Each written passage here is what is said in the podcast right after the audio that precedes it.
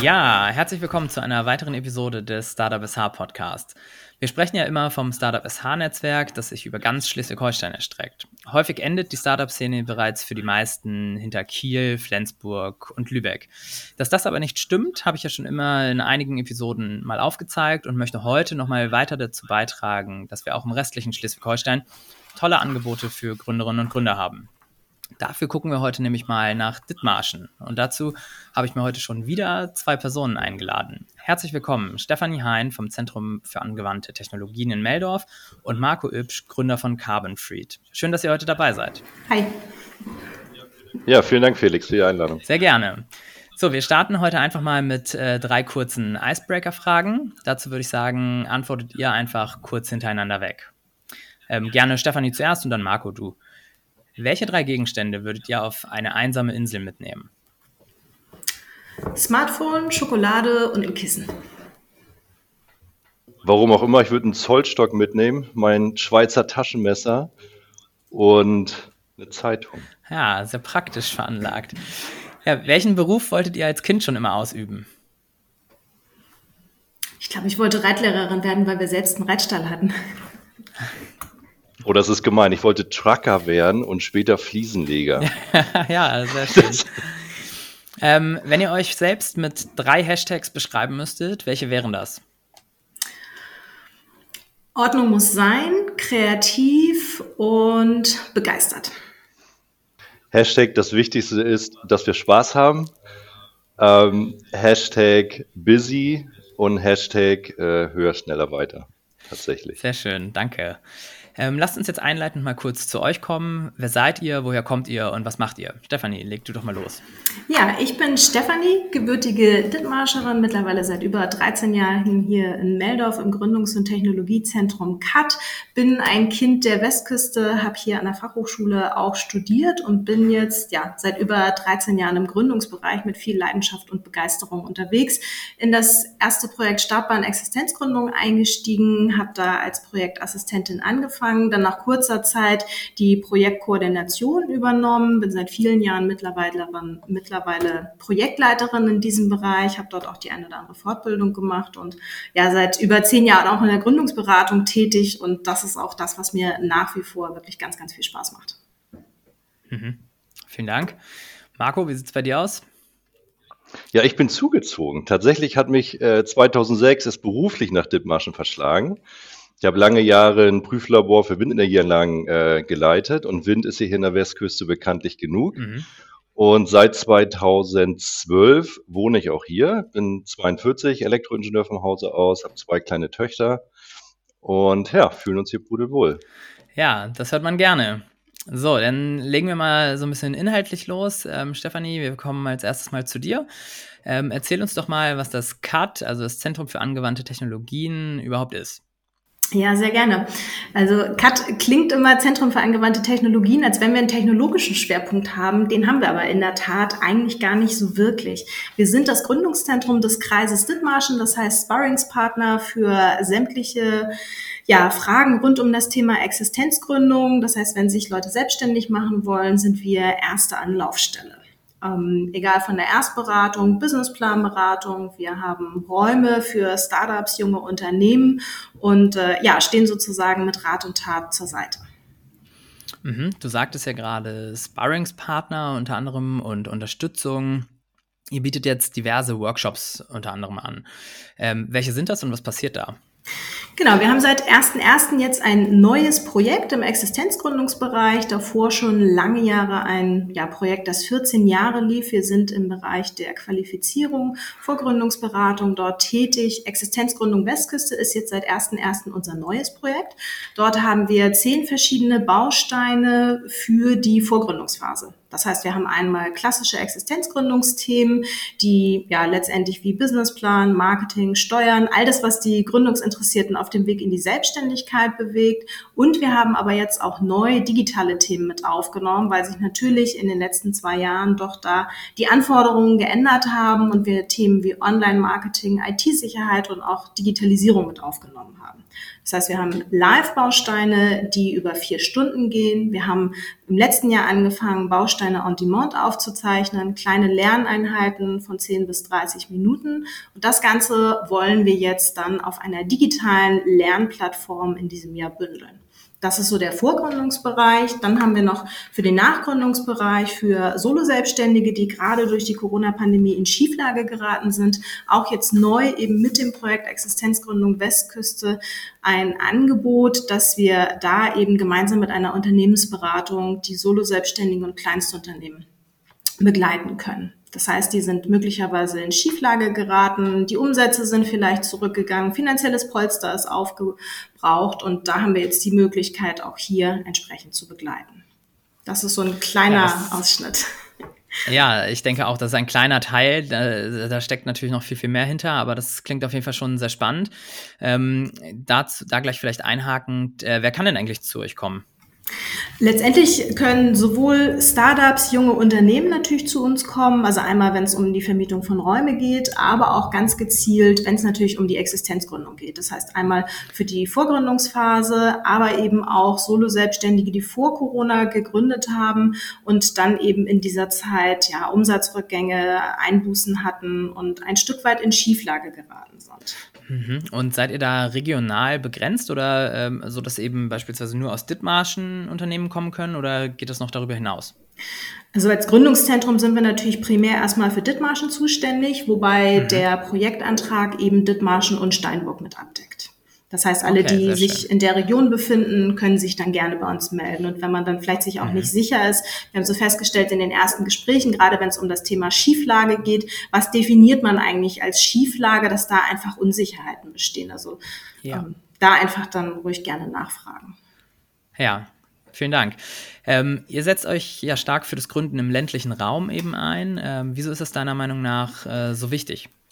Gründen im ländlichen Raum ist absolut ein wichtiges Thema, weil es hier einfach regionalen Wirtschaftsfaktor ist. Ähm, das ist einfach wie eine Art kleinteilige Ansiedlung. Wir haben ein Vorgängerprojekt gehabt, das ja eben über 14 Jahre im Existenzgründungsbereich ging und äh, wir einfach mehrere hundert Arbeitsplätze dadurch geschaffen haben und dadurch wieder neue Arbeitsplätze geschaffen werden und äh, es einfach frischen Wind in die Region bringt. Und gerade in so einem ländlichen Bereich, wo die Wege doch ähm, oft weit sind, ist es einfach eine gute Möglichkeit, um da sich dann selbstständig zu machen und hier eben auch die Region zu versorgen. Mhm. Also schon hat schon einen großen Stellenwert, eben wie du gerade aufzeigst. Ähm, wie schätzt du denn die Lage aktuell ein und kannst du mal vielleicht auf die Entwicklung eingehen? Du machst das ja nun schon sehr, sehr lange. Ähm, ja, kannst du da mal etwas zu sagen? Also der ländliche Raum wird in Sachen Gründung zunehmend attraktiver, einfach weil wir hier natürlich jetzt den Glasfaserausbau haben, der voranschreitet, wovon die Stadt übrigens manchmal echt nur träumen kann, wenn die eine 12.000er Leitung haben und wir hier mit Glasfaser hinterm Deich unterwegs sind. Das ist natürlich traumhaft. Es gibt einfach neue Möglichkeiten. Das heißt wirklich neue Geschäftsmodelle, neue Chancen für Startup-Ansiedlung, für Acceleratorenprogramme. Und wir sind hier natürlich gerade an der Westküste die Energieküste im Bereich Solar- und Windenergie, aber auch Wasserstoff, Brennzellen und ähm, Elektrolyse. Und gerade durch Corona, finde ich, hat man gemerkt, dass jetzt nochmal so ein Nachhaltigkeitsboost auch jetzt hochgekommen ist, ähm, ja, wo das einfach auch Zukunftsthemen sind und sich das gerade hier an der Westküste einfach wunderbar anbietet. Ja, sagt es gerade, ähm, eben Corona-Boost, ähm, Digitalisierung sprachst du an, eben das mobile und digitale Arbeiten an sich. Ähm, merkt ihr das im Cut auch? Also ihr habt auch einen Coworking Space. Ähm, kommen aktuell mehr Leute auch zu euch? Ich würde es gar nicht direkt am Coworking Space festmachen. Mhm. Also wir haben schon auch unser eigenes Angebot seit 2020 äh, umgestellt, dass wir digital unterwegs sind, Erstberatungen digital gebucht werden können. Das hat in der Tat seither zugenommen, dass die Erstberatungsgespräche darüber gebucht worden sind, einfach weil wahrscheinlich die Hemmschwelle geringer ist, sich eben online einen Termin zu holen, als direkt anzurufen. Für den Bereich Coworking Space ist es ein bisschen schwieriger zu betrachten. Also ich glaube, dass wir hier im ländlichen Bereich so oder so ähm, schon seit langem einfach immer die Herausforderung haben, dass wir mit äh, dem Homeoffice konkurrieren. Also dadurch, dass viele dann entsprechend ein Arbeitszimmer haben, das Thema Büro dann vielleicht möglicherweise zweitrangig ähm, gesehen wird. Ich glaube schon, dass immer mehr Leute von der Stadt wirklich aufs Land ziehen und dann vielleicht einfach auch manchmal eine Mischung brauchen. Also selbst wenn ich zu Hause in den eigenen vier Wänden arbeiten kann, ist es etwas anderes, wenn ich ins Büro gehe oder vielleicht auch wenn ich Familie habe, dann zu sagen, okay, zu Hause ist da irgendwie Highlife in Tüten, so wie bei mir am Nachmittag dann irgendwie auch und ich dann froh bin, dass ich einfach ins Büro gehen kann und da gewisse Sachen in Ruhe abarbeiten kann. Von daher glaube ich, hat sich insgesamt das Ganze einfach ein Stück weit verändert und ich denke, die Mischung macht's. Ja. Also jetzt lass uns den Leuten das doch nochmal ein bisschen äh, noch schmackhafter machen. Warum oder äh, wie läuft das bei euch generell ab, wenn man sich bei euch einmietet? Wie sind Infrastruktur, Kosten und so weiter? Ähm, und wo siehst du das Besondere an eurem, an eurem Space? Also die Buchung äh, des Coworking Spaces ist in Kürze über die Homepage möglich. Das heißt, von täglicher bis monatlicher Nutzung ist da alles möglich. Geht von 15,95 bis 159,50. Ähm, Vorteil ist, dass wir in beiden Häusern, wir haben ja noch einen Zweitstandort in Büsum, das MariCube, das äh, Gründungszentrum mit dem speziellen Schwerpunkt der marine Biotechnologie. Und wir haben in beiden Häusern eine gute Infrastruktur, entsprechenden Glasfaserausbau, moderne Spaces, ein Netz Netzwerk auf jeden Fall vor Ort. Und der große Vorteil ist, dass wir natürlich auch einfach vor Ort sind. Das heißt, als Sparringspartner, als Ansprechpartner, ähm, da muss man uns wirklich einfach nur anzapfen. Und Büsum hat nochmal absolut die Besonderheit, dass man 300 Meter Luftlinie bis zum Deich hat, was natürlich äh, ja, ja, ein absoluter ehrlich. Pluspunkt ist. Ja, sehr schön. Ähm, lass uns doch mal zu euren aktuellen Themen kommen. Ähm, an welchen Themen arbeitet ihr aktuell? Ähm, du hast mir im Vorfeld etwas von einem KI-Netzwerk erzählt. Genau, KI ist auf jeden Fall ein Thema, an dem wir arbeiten. Unser größtes Projekt ist aber im Moment wirklich das, was ich eben schon ansprach, unser Bereich Existenzgründung Westküste. Also alles, was die Vorgründungsphase betrifft, ähm, wo wir gerade dabei sind, unser Portfolio zu erweitern. Das heißt, einmal eben die Live-Bausteine ähm, auszubauen, neue Themen mit hinzuzunehmen, aber auch gezielt die Bausteine on Demand immer zu erweitern. Und das Ganze wollen wir eben auf einem Learning Management System bündeln. Das heißt, das ist unsere große Herausforderung jetzt äh, im ersten halben Jahr, wirklich da alles auf diese digitale Lernplattform einzustellen. Und äh, der zweite Bereich der künstlichen Intelligenz, das ist auch ein Thema, was wir jetzt seit über einem Jahr schon mit auf der Agenda haben. Einfach vor dem Hintergrund, dass eben hier der Glasfaserausbau voranschreitet ähm, und auch das Thema KI natürlich ein Zukunftsthema ist und wir in beiden Häusern, ähm, einmal mit Carbon Freed und einmal auch in Büsum, ein Startup haben, die das Thema KI aktiv angehen und nutzen. Und wir einfach für dieses Thema auch sensibilisieren möchten. Das heißt, einmal die Startups vernetzen möchten und äh, auch hier regional gucken wollen, dass wir ein Netzwerk aufbauen, dass die Unternehmen gemeinsam mit Startups sich austauschen, voneinander lernen und wirklich erstmal für das Thema sensibilisiert werden, weil einfach hier im ländlichen Raum sicherlich auch da eine ganze Menge Anknüpfungspunkte sind. Ja, das klingt auch sehr, sehr gut. Und zu, äh, zudem kommt noch hinzu, ähm, ihr seid Partner, äh, Mitglied im Startup SHIV und habt da natürlich das äh, Schleswig-Holstein-weite Startup-Netzwerk noch, das ihr nutzen könnt. Auf jeden Fall. Und jetzt nochmal in einem knackigen Satz ähm, von dir, warum sollte man an der Westküste gründen? Weil man hier einfach tolle Rahmenbedingungen hat. Also zum einen natürlich den Glasfaserausbau, zum anderen gibt es die Möglichkeit, neue Geschäftsmodelle hier zu entwickeln. Und wir sind alle, gerade wie du es angesprochen hattest, mit Startup SH alle super miteinander vernetzt und haben auch die Verzahnung und enge Zusammenarbeit mit der Wirtschaftsförderung, so dass es hier einfach tolle Rahmenbedingungen gibt und ja, es eine perfekte Mischung aus Wirtschaft und Lebensqualität ist. Ja, die perfekte Mischung aus Wirtschaft und Lebensqualität. Das klingt äh, echt super. Um das jetzt mal etwas greifbarer zu machen, also an der Stelle, Stefanie, vielen Dank für deinen ganzen Input gerade.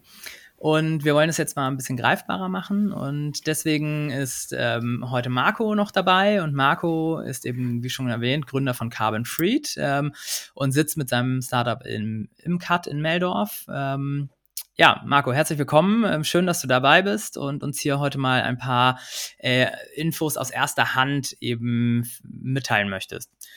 Marco, erzähl uns doch erstmal, was macht Carbon Freed eigentlich? Also wir wollen mittelgroße Solarparks zehnmal schneller ans deutsche Stromnetz bringen, wie es aktuell der Fall ist, um einfach zehnmal mehr saubere Energie zur Verfügung zu haben, um die Aufgaben zu meistern, die da gerade aktuell vor uns liegen. Stichwort Elektromobilität und Energiewende im Allgemeinen. Und wenn man sich die Ausbauziele, wir haben ja ziemlich ambitionierte Ziele auch durch die neue Regierung bekommen und ähm, das würde eben auch bedeuten, dass wir die Ressourcen für diese Solarparks eben von aktuell ähm, ja, 1500 Zertifikate oder Solarparks pro Jahr, die wir aktuell ans Netz anschließen können mit den Zertifizierungsstellen, auf 7.500 bis 10.000, ähm, ich sag mal, Zertifikate erhöhen müssen. Ähm, und das ist eine ziemliche Mammutaufgabe, weil man ja auf der einen Seite gleichzeitig den Fachkräftemangel hat, was eben schwierig ist. Mhm. Mittel, mittelgroße Solarparks bedeutet für uns, das ist, sind halt nicht die kleinen Einfamilienhäuser, sondern das sind halt entweder kleinere Frei, Freiflächen, die man hier und da sieht, oder aber eben größere Dächer, ähm, Bauernhallen oder eben Ikea-Dächer oder sowas. Und unsere Aufgabe ist eigentlich, dass wir die Zertifizierungsstellen, die in Deutschland eben ja, überprüfen, ähm, ob die Anlagen die Anforderungen erfüllen, zu unterstützen hinsichtlich der Akquisition der Daten, Besichtung, Bewertung. Ähm, damit die eben schneller die, die Gutachten erstellen können oder eben die Anlagen ans Netz anschließen können. Und zeitgleich wollen wir die PV-Planer und Entwickler, also diejenigen, welche die Solarparks planen und ans Netz anschließen wollen, dabei unterstützen, dass sie eben alle relevanten und notwendigen Daten zusammenstellen können und das in einer Qualität und einer Form, dass die Zertifizierungsstellen diese eben leicht überblicken und zusammenstellen, beziehungsweise ja, positiv bewerten können. Mhm. Also da habe ich gleich, gleich mal direkt eine Frage. Also ähm, einen Solarpark anzuschließen und ans Netz zu bringen, ähm, mir war bisher gar nicht, so, äh, gar nicht so klar, dass das so ein langer Prozess ist. Ähm, kannst du da vielleicht noch mal was zu sagen? Ja, na klar. Ähm, die, also wir ändern ja gerade das Energiesystem von zentraler auf dezentraler Energieversorgung. Früher hatten wir ein paar größere Kraftwerke, wenige, die gut kontrollierbar waren. Jetzt ändern wir das in dezentrale Versorgung. Das heißt, auch die ganzen Stabilitätsanforderungen müssen durch die Solarparks erfüllt werden, die eben dann dafür sorgen, dass das Licht in Deutschland nicht ausgeht oder in ganz Europa. Und dafür gibt es ein ganz ziemlich umfangreiches Set an Anforderungen. Und in diesem Zertifizierungsverfahren, was gesetzlich gefordert ist, wird eben geschaut, ob die Solarparks diese Anforderungen erfüllen, damit eben die Netzsicherheit in Deutschland weiterhin mhm. gewährleistet bleibt. Und darum geht es eben, dass man, ich sag mal, einen hohen zweistelligen Satz an Dokumenten, PDFs oder Bilder eben sichtet und prüft und schaut, ob die darin versteckten elektrischen Planungsdaten eben die Anforderungen des Netzbetreibers entsprechen. Mhm. Und ähm, jetzt hast du das schon so angerissen, aber ähm, so die typischen Probleme, wenn jetzt ein Kunde zu dir kommt, ähm, kannst du uns da mal ein Beispiel geben? Was, was sagt ihr dann? Ähm, ja, wo liegt dann das Problem? Ja, ein Problem, und das ist eben ähm, ist das, was ich gerade schon sagte. Die auf der einen Seite, die Zertifizierer müssen eine hohe zweistellige Zahl an Dokumente pro Projekt äh, sichten, bewerten, daraus die relevanten Informationen extrahieren. Ähm, und das ist die schiere Menge. Also nicht wenige Zertifizierungsstellen haben aktuell eben äh, Angebotsstopp, weil sie einfach so viel zu tun haben, weil ich, wie, wie ich schon sagte, die Ressourcen müssen von 1500 auf 7500 erhöht werden. Äh, ähm, und dazu kommt eben, dass die Projekte, also jedes steht, jedes Zertifikat steht für einen Solarpark, ähm, der ans Netz angeschlossen werden soll. Ähm, und da zieht sich so ein Verfahren gerne mal sechs oder vielleicht sogar neun Monate hin, äh, was natürlich absolut inakzeptabel ist, ähm, wenn man bedenkt, welche ambitionierten Ziele wir letzten Endes haben. Mhm. Und die Schwierigkeit liegt eben daran, die Datenqualität, also dass die Dokumente so aussagekräftig sind, dass man die relevanten Informationen, die man braucht, eben auch findet. Ähm, und auf Seiten der PV-Entwickler und Planer, für die ist natürlich dieses Zertifizierungsverfahren extrem komplex und auch schwierig zu durchblicken. Und ähm, es ist nicht immer ganz klar, welche Unterlagen benötigt werden, in welcher Qualität und wo man die auch herbekommt. Und das sind so die klassischen Problemfelder an der Stelle. Und das ist eben auch der Punkt, gerade aus Zertifizierersicht geguckt, wollen wir eben schauen, das habe ich eingangs gar nicht erwähnt, dass wir eben den gesamten gutachterlichen Prozess eben in eine KI-Software gießen, weil wir eben der Meinung sind, dass ähm, die viel genauer und viel fehlerunanfälliger und einfach in einer viel höheren Frequenz diese Unterlagen sichten kann und dann quasi eine Entscheidung für die Zertifizierer vorbereiten kann, damit mhm. die, ich sag mal, knappen Ressourcen der Zertifizierungsstellen, der Ingenieure dort, eben sich auf die relevante Aufgabe konzentrieren können, nämlich das letzte Ende finale Bewerten ähm, der Solarparks, dass sie ans Netz angeschlossen werden können oder eben auch. Ja, stark. Das wäre ja, also so verstehe ich es jetzt gerade, ein wahrer Gamechanger in Sachen äh, ja, Photovoltaiknutzung, ne? Ähm, tatsächlich, auf jeden Fall hinsichtlich, ich sag mal, ähm, schmerzfreier Zertifizierungsprozess und auch Geschwindigkeit, ja. weil es ist eben es ist, ja, es ist einfach aktuell wirklich schwierig, auch im Blick auf den Fachkräftemangel, wenn man sich die Absolventenzahlen anguckt, wenn man sich die anguckt, wie viele Elektroingenieure hat man, mhm. und man gleichzeitig sich anguckt, wie ist der Zubau in den nächsten Jahren geplant oder wie muss er stattfinden, um den Kohleausstieg, um die Elektromobilität. Also wir haben auf der einen Seite eine Veränderung auf der Erzeugerseite, auf der anderen Seite eine starke Veränderung auf der, auf der Verbraucherseite. Und dafür braucht man einfach saubere Energie im Netz und ähm, da darf kein Zertifizierungsverfahren im Weg stehen. Ja, ähm, Marco, wie lange machst du das schon und wie bist du auf die Idee überhaupt gekommen? Also wo hast du, wann ist dir das Problem denn eigentlich bewusst geworden? Ich glaube, ich, ich will nicht sagen, das war Zufall. Also ich bin natürlich vom Hause her Elektroingenieur ähm, und ich bin aus meinem, ich habe lange Jahre im Großkonzern gearbeitet, bin dann dort rauch, raus, auch aus familiären Gründen, auch weil ich was Innovativeres machen wollte. Und ich glaube, ich war keine drei Tage arbeitslos und hatte drei Anrufe. Ähm, irgendwie scheint man arbeitslose Elektroingenieure zu riechen. und ähm, das ist tatsächlich ganz faszinierend. Und letzten Endes kam dann auch über mehrere Gespräche, was machst du denn jetzt, wo geht die Reise hin, kam dann eben auch die Bitte oder die Anfrage, ob ich nicht eben in diesem Bereich für eine Zertifizierungsstelle diese Zertifikate schreiben möchte. Und auf der einen Seite ist das natürlich überhaupt nicht mein Thema, weil das sehr kleinteilig, sehr monoton, sehr stark wiederholend ist. Mhm. Ähm, auf der anderen Seite ist mir sehr schnell klar geworden, dass eben der Nutzen riesig ist. Ich bin Energietechniker, das ist natürlich zu 1000 Prozent mein Fachgebiet. Und das war sehr schnell klar, dass da eine hohe Automatisierungspotenzial besteht, weil das eben schon auch ein Sweet Spot ist. Es sind komplexe Anforderungen, die kom komplex genug sind, dass sie oder zu komplex sind, dass sie eben jeder beherrscht, mhm. aber gleichzeitig eben so einfach und wiederholend, dass man das gut programmieren und automatisieren kann. Ähm, ja, und das war dann der Punkt, wo ich gesagt habe, okay, das klingt nach einer spannenden Herausforderung, da können wir wirklich was Sinnvolles meistern und ähm, gucken uns das mal an. Und, und das so war im, beim letzten Jahr? Das war genau, wir sind Ende Oktober 2020, bin ich als Freiberufler gestartet mhm. ähm, mit, einem, mit einem Mitarbeiter und ja, haben uns seitdem ganz gut entwickelt. Ja, ähm, zur Entwicklung kommen wir gleich nochmal. Ähm, vielleicht als erstes Mal, ähm, ihr habt, oder du hast das während Corona gegründet. Ähm, fandst du das nicht ziemlich riskant oder ähm, hast du gesagt, hey, die Chancen überwiegen einfach? Ähm, wie war das für dich? Ach, ich weiß nicht, ist nicht Gründung immer riskant, wenn man absolut, sieht, dass neun von zehn Unternehmen nach drei Jahren nicht mehr existieren?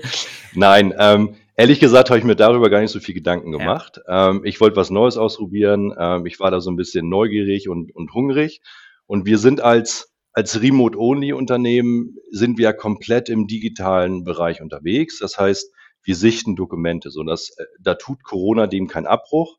Und ehrlich gesagt habe ich das sogar, ich, das traut man sich fast gar nicht zu sagen, aber ich habe das als extrem Vorteil empfunden, weil ich habe gerade schon gesagt, zwei kleine Töchter, eins und vier.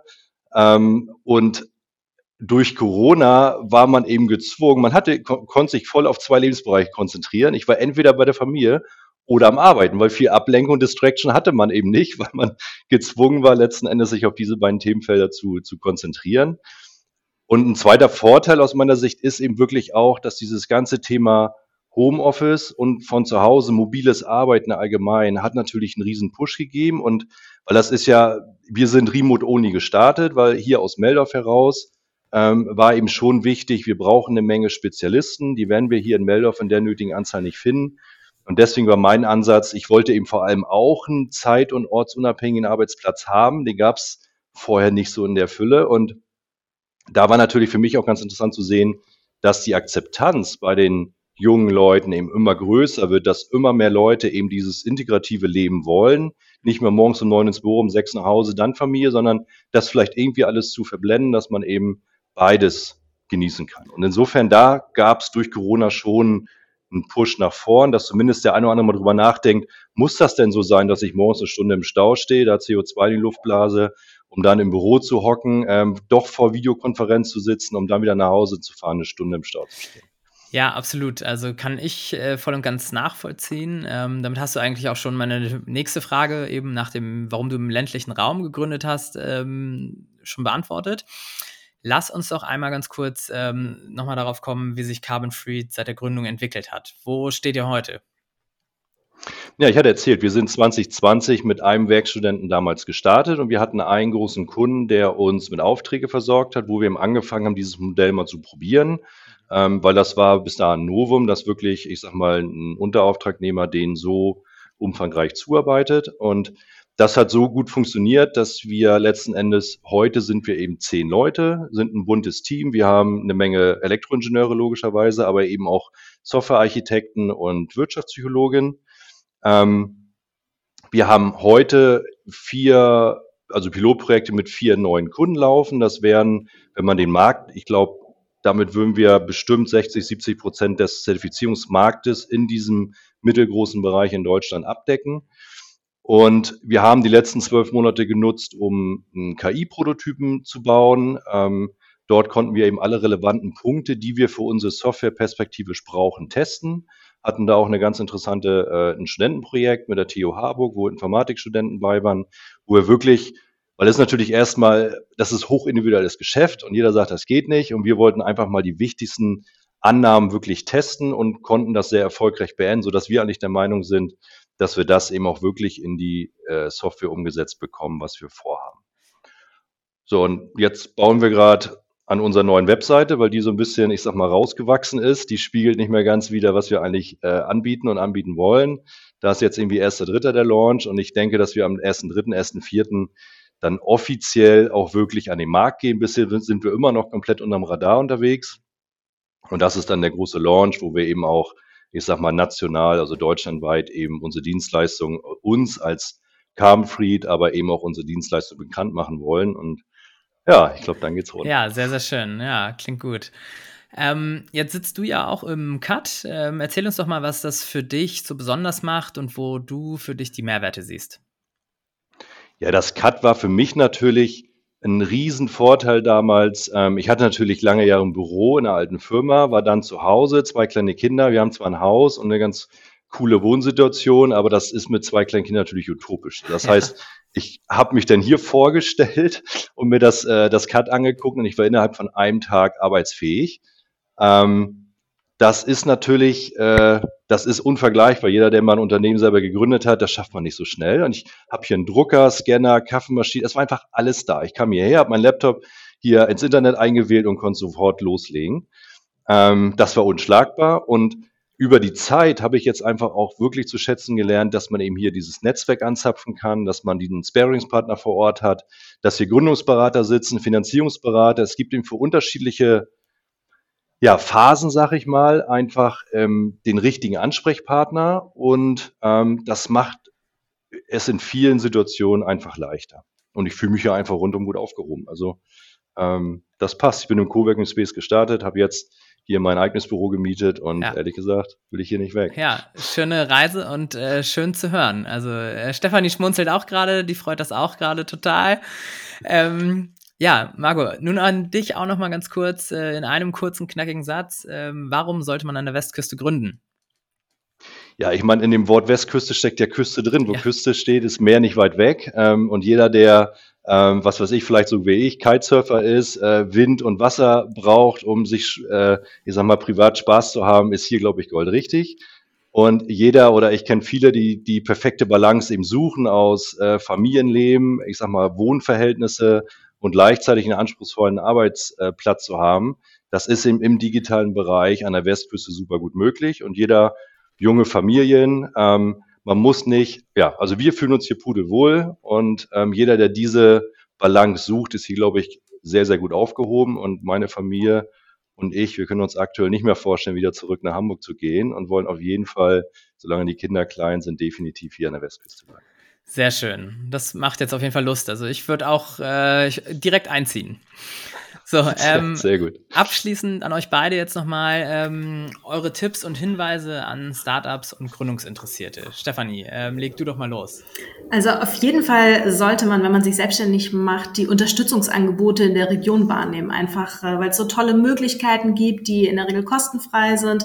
Man hier einfach auch ein wunderbares Netzwerk hat, äh, wir untereinander vernetzt sind. Äh, von daher nutzt auf jeden Fall die Unterstützungsangebote und lasst euch auf gar keinen Fall von der Achterbahnfahrt der Emotionen abschrecken, was so einen im Rahmen der Gründung begleitet. Also dadurch, dass ich schon so lange unterwegs bin, ähm, habe ich da schon so viel mitbekommen und äh, es ist und bleibt eine Berg- und Talfahrt, aber am Ende des Tages sind äh, ja doch soweit alle zufrieden und happy, den Schritt einfach gemacht zu haben. Von daher nicht abschrecken lassen und loslegen. Ja, vielen Dank. Marco, von dir noch die letzten Tipps und Hinweise? Ja, ich traue mir das fast gar nicht zu sagen, aber dieses Thema einfach machen ähm, ist, war bei mir tatsächlich so. Ich bin mit dem Thema gestartet und wenn man durch eine Tür durchgeht, kommen zehn neue. Mhm. Und man, ich stand ganz lange, ich trage mich lange mit dem Gedanken zu gründen und ähm, habe das lange auch vor mir hergeschoben. Und es ist wirklich ein entscheidender Punkt, einfach anzufangen und eben auch das, was äh, Stefanie gerade schon sagte, das Vertrauen zu haben, auch wenn es mal nicht so gut läuft, ähm, man ist auf den richtigen Weg, das wird auch wieder anders laufen und man weiß, nach dem Regentag kommt auch wieder ein Sonntag und ähm, das sind eigentlich so einfach mal anfangen, gucken, sich rantasten, ein Tag nach dem nächsten und äh, dann wird, glaube ich, alles gut. Sehr schön. Das sind doch äh, schöne Schlussworte. Denn äh, damit kommen wir auch zum Ende der Episode schon. Ähm, ihr zwei, herzlichen Dank, dass ihr dabei wart, dass ihr die ganzen Infos gegeben habt und für das nette Gespräch. Wirklich äh, fand ich richtig gut. Vielen Dank. Ähm, ja, liebe Hörerinnen und Hörer, ich hoffe, äh, euch hat die Episode gefallen und ihr konntet euch einen kleinen Eindruck zum Gründen an der Westküste machen ähm, und vor allem über das Cut Meldorf. Vielleicht habt ihr jetzt auch Lust, ähm, nicht unbedingt in einer, in einer großen Stadt zu gründen, sondern eher eben im ländlichen Raum. Ich jedenfalls würde das, glaube ich, sofort tun. Ähm, weitere Infos dazu stelle ich euch nochmal in die Notizen. Ähm, ansonsten vielen Dank, dass ihr reingehört habt. Bis zum nächsten Mal. Macht's gut.